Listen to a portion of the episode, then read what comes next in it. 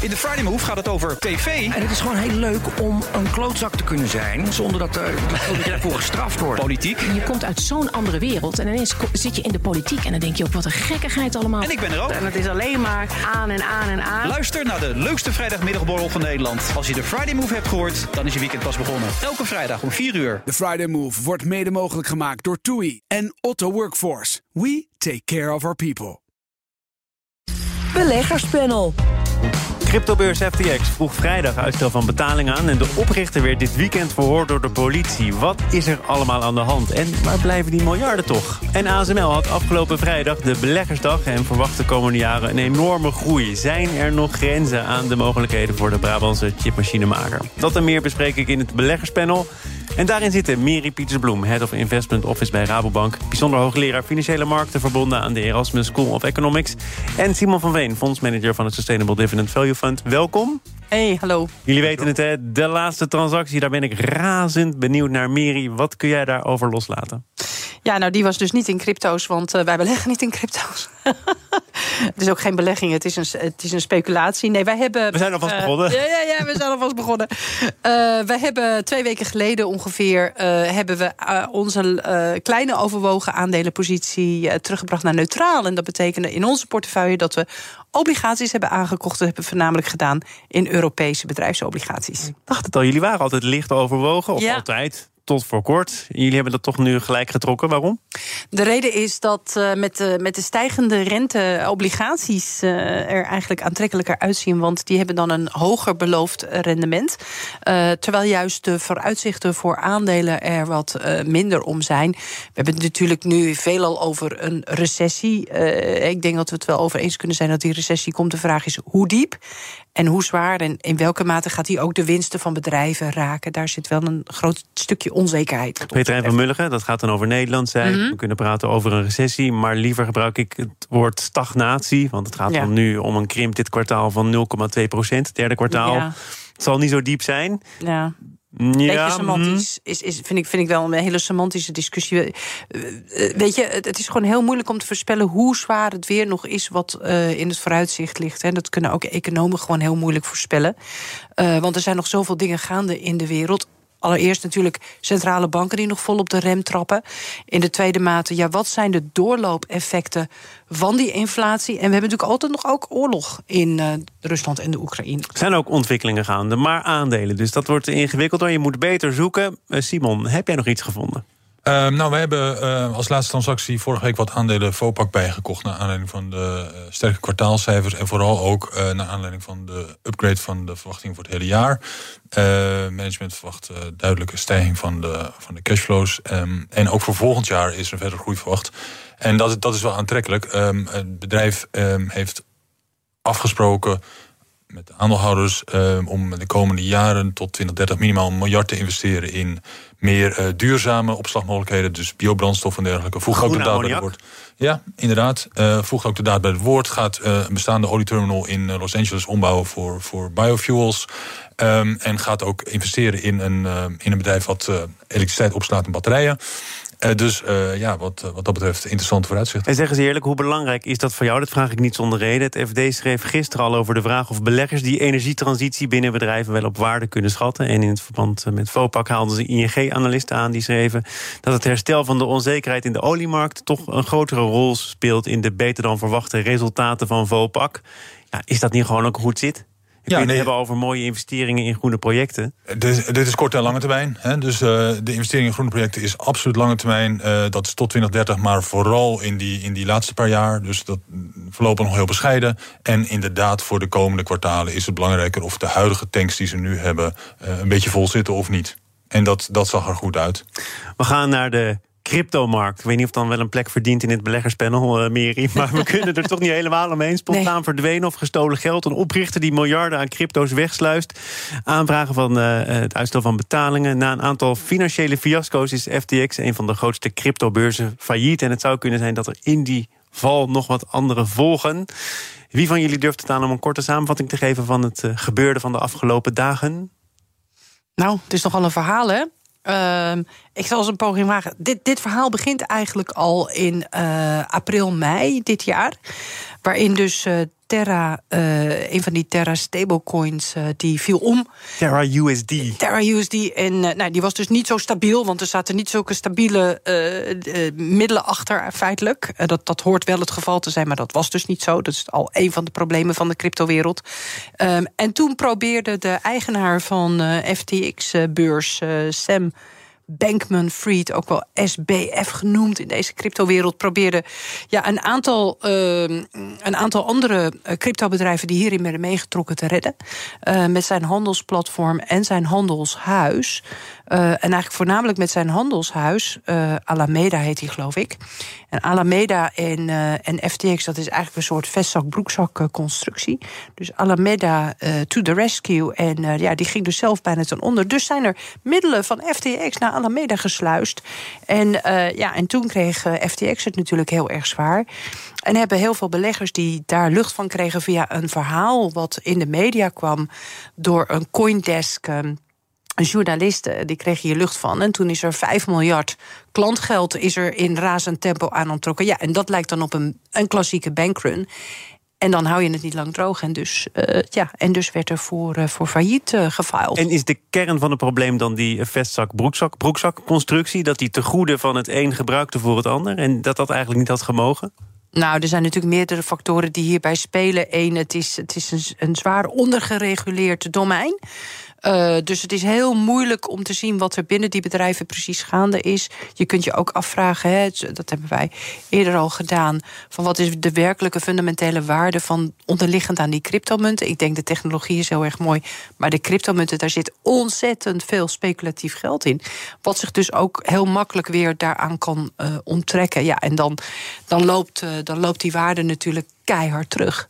Nou wil ik dit probleem helemaal niet bagatelliseren, want er zijn veel onderliggende problemen die een rol spelen. Maar heb je niet overal rotte appels en is dit er één? Nou, dit is er zeker één natuurlijk. Hè? Want, want uh, geld wegsluizen uh, zonder dat de, de, investeerders dat weten, dat lijkt me niet, uh, dat lijkt me niet in de haak. Um, maar het, het, is de vraag wat dit zegt over de andere ehm, ja, crypto-beurzen of crypto-bedrijven. Eigenlijk eigenlijk zijn het geen valuta, maar meer beleggingen. En zou je dus ook gewoon crypto asset managers moeten noemen.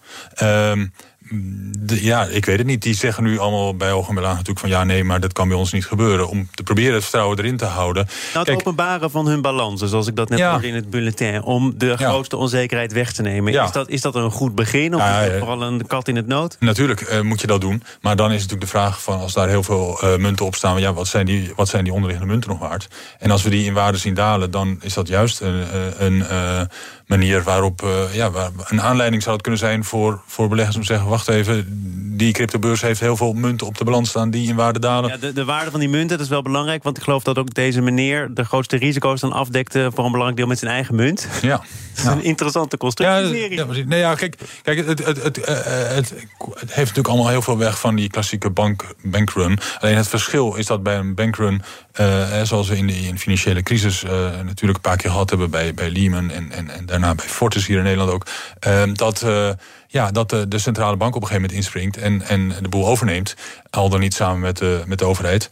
En uh, de, de, de kleine spaarders uh, in ieder geval beschermd. Maar tot, tot er zulke fundamentele risico's, ook systeemrisico's... dat je zegt, ja, maar dit redt die wereld niet meer zelf. Hier moet een uh, centrale bank, een toezichthouder nu echt zitten. Nou ja, dat, dat, zou, dat zou heel goed kunnen. maar ja, dat is nu juist wat, wat cryptobeleggers niet willen. Hè. Die was van, van regulering, we willen zelfstandig... we willen buiten de centrale bank nou, ze willen nu toch iets meer gezamenlijk. Miri, ik, ik weet dat het een gevaarlijke ja. vraag is... maar er zijn nu voorstellen, ik geloof van een concurrerende beurs... Binance Binance probeerde ook nog een rol te spelen in de redding van FTX. De gezworen concurrent dacht, nou ja, dan kan ik je misschien toch helpen. Heeft zich toen teruggetrokken. Maar de, de grote man van dat uh, fonds, die beurs, Binance, heeft nu gezegd... ja, maar er moet een fonds komen. Zodat als we in de problemen raken, er uit dat fonds geput kan worden... en dan zullen de problemen als sneeuw voor de zon verdwijnen. Ja, nou, volgens de berichten gaat hij die nu ook uh, in het leven roepen. En hij heeft al een aantal partijen bereid gevonden in dat domein... om uh, dat fonds dus ook te, te gaan vullen. Dat is een soort uh, nou ja, um, zelfhygiënefactor. Hè? Dat, dat is denk ik alleen maar goed. Uh, maar belangrijk ook, hij roept ook uh, sterk om regulering van die hele sector. En dat doet overigens mevrouw Yellen, de huidige Amerikaanse minister van Financiën, doet dat ook. En die is dat regulering... net belangrijker dat de minister van Financiën van Amerika dat roept? Ik denk het wel. En, en we weten ook dat Amerika daar mee bezig is. Hè. De, de Amerikaanse watchdog voor, um, van de financiële sector, de, de SEC, die, die heeft daar ook toe opgeroepen en die is daarmee bezig. En regulering in Europa is ook in aantocht. Um, het is alleen altijd het geval. Regulering loopt altijd achter de feiten aan, is altijd laat. En als ze komt, dan komt ze met een enorme golf van regulering, die natuurlijk ook dan in één klap die hele wereld gaat, uh, nou ja, uh, gaat, gaat ordenen. Um, en dat zal ook behoorlijk wat impact hebben, denk ik, op die hele cryptowereld. Um, maar blijft die wereld, en ik snap dat het bedoeld is om juist de, de grootste aantrekkingskracht van de mensen die er te weinig van weten daarvan af te halen. Maar blijft ja. die wereld dan wel aantrekkelijk? Want uh, wat Simon zegt, dat staat op gespannen voet met het hele uh, gedachtegoed achter deze wereld. Namelijk, wij doen het zonder toezicht. Wij doen het zonder al te veel gecentraliseerd gebeuren. Ja, nou, die regulering gaat met name natuurlijk over transparantie. Uh, dat gaat ook over het beschermen van mensen. Uh, dus ja, um, eigenlijk alles waar de banken ook aan onderhevig zijn, daar worden dus die, die, die, die crypto-providers dus ook aan onderhevig. Dus dat gaat wel het een en ander betekenen, denk ik. Ja. Alleen dat is nu nog niet aan de orde. Dus nu kun je nog heel vrij en vrolijk uh, maar als het in die crypto-wereld stappen als je wilt. als een bank, ja, dat doen veel mensen. 2 miljoen Nederlanders, geloof ik. Waarom heb je crypto dan nog nodig als daarvoor exact dezelfde regels gaan gelden als voor banken? Nou ja, Wat voor technologie blijft er dan nog over? Um, uh, ja, de, de technologie is hartstikke mooi. Um, um, maar veel, veel mensen zitten niet in crypto vanwege de technologie. Zitten ook niet in crypto uh, omdat ze met die munten willen gaan betalen. Buiten El Salvador is dat allemaal hartstikke lastig. Um, dus ze zitten er gewoon in omdat ze... Allemaal naar El Salvador. Omdat ze op... Nou, zou het land hartstikke leuk vinden. zou heel goed zijn voor uh, toerisme daar. Maar uh, nee, ze zitten erin om gewoon iets meer te verdienen. En, en voor de korte stijging. Ja, en, en, en dat lijkt er op dit moment even, even niet in te zitten. En daar komt dan bij dat je nu bij banken ook weer een klein beetje rente krijgt. Dus spaartegoeden. Dus voor mensen die dat als argument gebruiken... ik krijg geen rente, dus ik ga wat anders doen. Nou, dat, dat, dat vervalt nu. Uh, enigszins, zou enigszins, zeggen. enigszins heel voorzichtig. um, dus uh, ja, het lijkt me moeilijk voor crypto. We gaan naar een bedrijf dat het wat minder moeilijk heeft. BNR Nieuwsradio. Zaken doen. Thomas van Zeil. Het beleggerspanel is te gast met Miri Pietersbloem en Simon van Veen. De Brabantse chipmachinemaker ASML hield afgelopen vrijdag een beleggersdag. En daar vertelde de topman Peter Wenning en zijn CFO Roger Dassen... dat de productie van ASML nog harder gaat groeien dan een half jaar geleden werd verwacht. En uh, dit is niet voor het eerst, Miri, want Peter Wen, ik moet zelf ook toegeven, wij doen uh, geen voorspellingen, maar wij verwachten wel het een en ander. En wij moeten telkens concluderen dat de markt toch nog weer harder gaat dan we voor mogelijk uh, hielden. Hoe kan zoiets? Is dat een spelletje of is die toch elke keer weer verrast? Nee, kijk, ASML is natuurlijk de grote uh, chipmaker. Een van de meest vooraanstaande, uh, je kunt wel zeggen in Europa... maar misschien ook wel in de hele wereld met hun technologie. Ehm, en waar zij iedere keer door verrast zijn... is alle producten waar chips in komen. dus dat is al lang al niet, niet, niet meer alleen maar je smartphone en je, en je pc en de auto's... maar steeds meer producten om ons heen hebben die chips nodig. En de exponentiële groei daarvan zorgt ervoor dat er dus exponentiële behoefte is aan, uh, aan die chips. Maar ook daar zullen ze toch te maken krijgen met uh, bepaalde ontwikkelingen. Recessie, economische onzekerheid, uh, toegenomen politieke spanningen, geopolitieke spanningen richting China, restricties die dan gelden. Dat wordt allemaal weggewoven. Als China wegvalt, joh, geen enkel probleem. Ze zullen uiteindelijk merken dat ze ons nodig hebben. En als ze ons niet nodig hebben, dan richten wij ons op de rest van de wereld en dan hebben we onze handen al helemaal aan vol. Wat een positie is dat. Ja, nou ja, ze zeggen zelf, uh, onze klanten schatten in dat de huidige recessie korter is dan de levertijd van onze ja. machines. Die, dus als je, als je nu je orde terugtrekt, dan mag je weer vrolijk achteraan in de rij gaan staan. Ja. En die rij is dan waarschijnlijk langer. Dus dat doet niemand? Uh, dus dat doet inderdaad niemand. Dus die orders, die, dat orderboek blijft gewoon heel erg groot en sterk. Uh, over China, ja, dat is natuurlijk niet de eerste keer. Dus ze mochten eigenlijk al de meest geavanceerde machines niet meer aan China verkopen. Nu, nu legt de Verenigde Staten druk dat ze dus een, een, ja, een eerdere technologie, minder geavanceerd, ook niet meer aan China mogen Dat is wel de meest gevraagde technologie, geloof ik. Dat is het werkpaard ja. van ASML. Daar wordt het meeste geld mee verdiend. Dus dat kan toch gevoelig zijn? Ja, dan zeggen ze, daar krijgen we wel eh, een, een tikkie, tikkie terug... maar niet zodanig groot dat dat uh, dus deze winstverwachtingen... Simon, jij hebt Mark Rutte en Xi de handen zien schudden. Misschien zijn dat wel bepalende ontmoetingen. Ja, ja, ja die, die hebben elkaar uh, in Azië gesproken vandaag. Ja, um, ook over ASML en ook over het uh, door Amerika uh, ja, verzochte exportverbod uh, van de Nederlandse overheid voor die machines van ASML naar China. kijk, China wil natuurlijk een hele sterke positie ook op die chipmarkt veroveren. En heeft daarvoor de allernieuwste machines nodig. En die kunnen ze alleen maar bij ASML kopen, want die hebben feitelijk een, een, een, monopolie op, op dat vlak. En Amerika heeft gezegd, nou, dat, daar staan wij niet toe. En de Nederlandse regering is daarin meegegaan tot nu toe. En de vraag is natuurlijk hoe ver uh, Rutte hier aan die Chinese druk toegegeven heeft of niet. Um, maar ja, ASML zelf zegt daarover van, nou ja, als de Chinezen zeg maar niet met onze machines zelf die chips kunnen maken... dan zullen ze wel uh, die chips ergens anders kopen... waar die, onze machines wel staan. Hè? Dus, dus Zuid-Korea... komen er wel. Exact. Uh, maar... Uh, maar natuurlijk uh, heeft het wel enig impact als dat exportverbod uh, blijft staan. Wat ook nog uh, bekend gemaakt werd, interessant voor de aandeelhouders in ASML, is dat er begonnen wordt met een serieus te nemen opkoopprogramma, inkoopprogramma van de eigen aandelen. 12 miljard tot 2025. Ja. Moeten we dat ook allemaal maar in de context zien? Hè? De miljarden vliegen hier om de tafel, nou ja, maar 12 wordt... miljard tot 2025. Kijk, het is niet alleen dat die omzet heel hard omhoog gaat van ASML in de komende jaren. Maar bij die groeiende omzet hebben ze ook nog eens stijgende marges. Dus dat betekent dat een groot deel van die omzet als winst achterblijft in de onderneming. Wat moet je ermee? Nou ja, uh, dividenden uitkeren, dan wel eigen aandelen inkopen. In ieder geval de aandeelhouders belonen. En, en dat is dus eigenlijk ja, wat ASML niet nodig heeft om, om uh, de fabriek uit te breiden. We hebben ze wel heel veel geld voor nodig, maar dat gebruiken ze voor een groot deel voor, voor dat soort uh, aandelenprogramma's. Ja, ik vraag het omdat ook in dit programma wel eens wordt gesteld dat het, het inkopen van je eigen aandelen een soort zwaktebod is. Dan weet je blijkbaar niet meer wat je met je geld moet doen. Mary, geldt dat hier dan toch niet helemaal? Nee, ik denk het niet. Ik denk dat, uh, dat het bij ASML wel uh, een, een kwestie van een hele andere orde is. Uh, ja, en ASML die moet natuurlijk ook continu wel blijven investeren... om die voorsprong in die technologie te behouden. We gaan naar Amerika tot slot. terwijl cryptobeleggers daar in de problemen kwamen, reageerden andere beleggers afgelopen donderdag zeer positief op de inflatiecijfers. Die vielen mee, 7,7% op jaarbasis. In september was het nog 8,2 procent. Meri, de inflatie heeft gepiekt.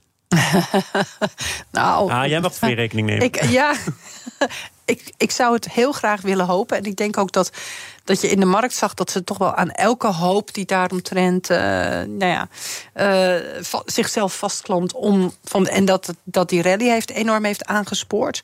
Uh, ik weet het niet. Uh, we moeten het nog zien. Eén, data, zeg maar, ja, één datapunt vind ik nog wel heel vroeg om die, uh, die conclusie te trekken. we zien wel onderliggend dat de druk mogelijkerwijs afneemt. Onder andere bijvoorbeeld in de, in de aanvoerketen. je ziet ook natuurlijk de, de dalende beweging die de olie- en gasprijzen, dat is wat met name die inflatie omhoog heeft gestuurd, ook aan het afnemen is. Dus vooralsnog zijn de tekenen zijn, zijn positief. Uh, daaraan gekoppeld is de vraag van hoe gaat de centrale bank ook hierop reageren? Betekent dat zij de voet wat van het gaspedaal gaan afnemen of niet?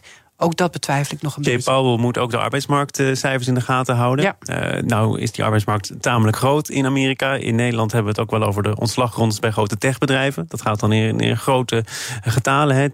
10.000 bij Amazon, 10.000 bij Facebook, bij Meta, Twitter, waar flink wordt gereorganiseerd. Um, Zegt dat nog wat, Simon? Zegt dat iets over dat die arbeidsmarkt er toch ook echt anders uit gaat zien? Ja, die arbeidsmarkt is natuurlijk wel iets moeilijker. Hè. maar tot nog toe, uit de cijfers die bekend zijn geworden... blijkt dat er uh, nog steeds best veel banen beschikbaar zijn in Amerika. Uh, dus de arbeidsmarkt is nog niet aan het afkoelen. En voor de Fed is dat inderdaad wel heel belangrijk... Uh, als indicator of zij hun rentebeleid moeten aanpassen. Dus dus uh, ja, uh, in december zal er vast nog wel een renteverhoging komen. En de markt denkt nu dat dat uh, 50 basispunten half procent zal zijn... in plaats van drie kwart van een procent. want dat was de stap van de afgelopen keren. Exact. Paul heeft er wel bij gezegd, meen ik een paar weken geleden... ik ga liever iets te hoog, iets te lang door... dan dat ik te snel ja. voet van het gaspedaal ja, haal. Maar ja, hoe moeten we dit dan interpreteren? Als die inflatiecijfers inderdaad meevallen... die arbeidsmarkt afkoelt... dan heeft hij toch data voorhanden om te zeggen... ik beperk me Ja, dus dan zal hij misschien, dan zal hij misschien inderdaad beperken... tot, tot een half procent verhoging in, in december... Maar Maar hij zal niet zeggen dat het daarmee afgelopen is. En ook volgend jaar zullen er nog wel een paar renteverhogingen komen. Dus uh, uh, ja, het is nog niet. Uh, ja, de, ja, er is dus een kans op een omslag, maar we zijn er nog niet. Wel afgelopen, dat zijn de midterms, Meri, tot slot. En de Democraten behouden hun meerderheid in de Senaat. Ja. Heeft dat nou nog lange termijn gevolgen die ook interessant zijn voor beleggers? Voor dit panel in ja. het bijzonder? Nou, de, de markten hebben er niet heel erg sterk op gereageerd. Want die reageren met name op dit verhaal. Uh, inflatie en korte termijn uh, vooruitzichten. Met name wat de centrale banken gaan doen. Ik denk wel dat het, uh, dat het belangrijk is. Want ja, een, een, een win, zeg maar, toch voor, uh, voor Biden betekent dat hij zijn beleid uh, uh, met grotere kracht kan voortzetten dan wanneer hij een, een, een senaat of een congres had gehad wat de andere kant was opgegaan. Um, en ik denk ook dat, um, ja, dat daardoor ook de, de, de relaties in de wereldeconomie met, met China, met Europa op minder gespannen voet komen te staan en dat dat dus positief is. Dat is allemaal wel macro gedacht. Is het niet Ja. zo, Simon, dat veel bedrijven, veel mensen vanuit het bedrijfsleven toch van oudsher liever een republikeinse overwinning zien? Ja, Belastingen en dat soort kwesties. Ja, dat, dat klopt wel. En, maar misschien nog wel veel liever zo'n situatie waarbij eh, de twee partijen allebei weinig te zeggen hebben en dus geen nieuwe plannen kunnen maken. En die dus ook niet hoeven te financieren met belastingverhogingen. Eh, want dat is waar, waar, eh, waar het bedrijfsleven eigenlijk het meest van schrikt. Ik eh, ben niet van jullie geschrokken, wel van jullie onder de indruk. Dank voor jullie bijdrage aan dit panel. Meri Pieterse-Bloem, Head of Investment Office bij Rabobank... bijzonder hoogleraar Financiële Markten aan de Erasmus School of Economics... en Simon van Veen, fondsmanager van het Sustainable Dividend Value Fund. Dank u beiden. Beleggerspanel wordt mede mogelijk gemaakt door Annexum. Al meer dan 20 jaar de aanbieder van vastgoedfondsen. Zometeen is het tijd voor de Oekraïne-update... met terug van weg geweest Bernard Hammelburg. We zijn altijd maar onderweg. Altijd in voor een alternatieve route. En altijd zo snel en het liefst ook zo duurzaam mogelijk. BNR Mobility. Altijd op maandag om half twee. Met Meijnerd Schut. En natuurlijk altijd met Nout Broekhoff. Oh ja, en je kunt het ook altijd terugluisteren in je favoriete podcast-app. Abonneren maar. Altijd doen. BNR Mobility wordt mede mogelijk gemaakt door ALD Automotive en Leaseplan.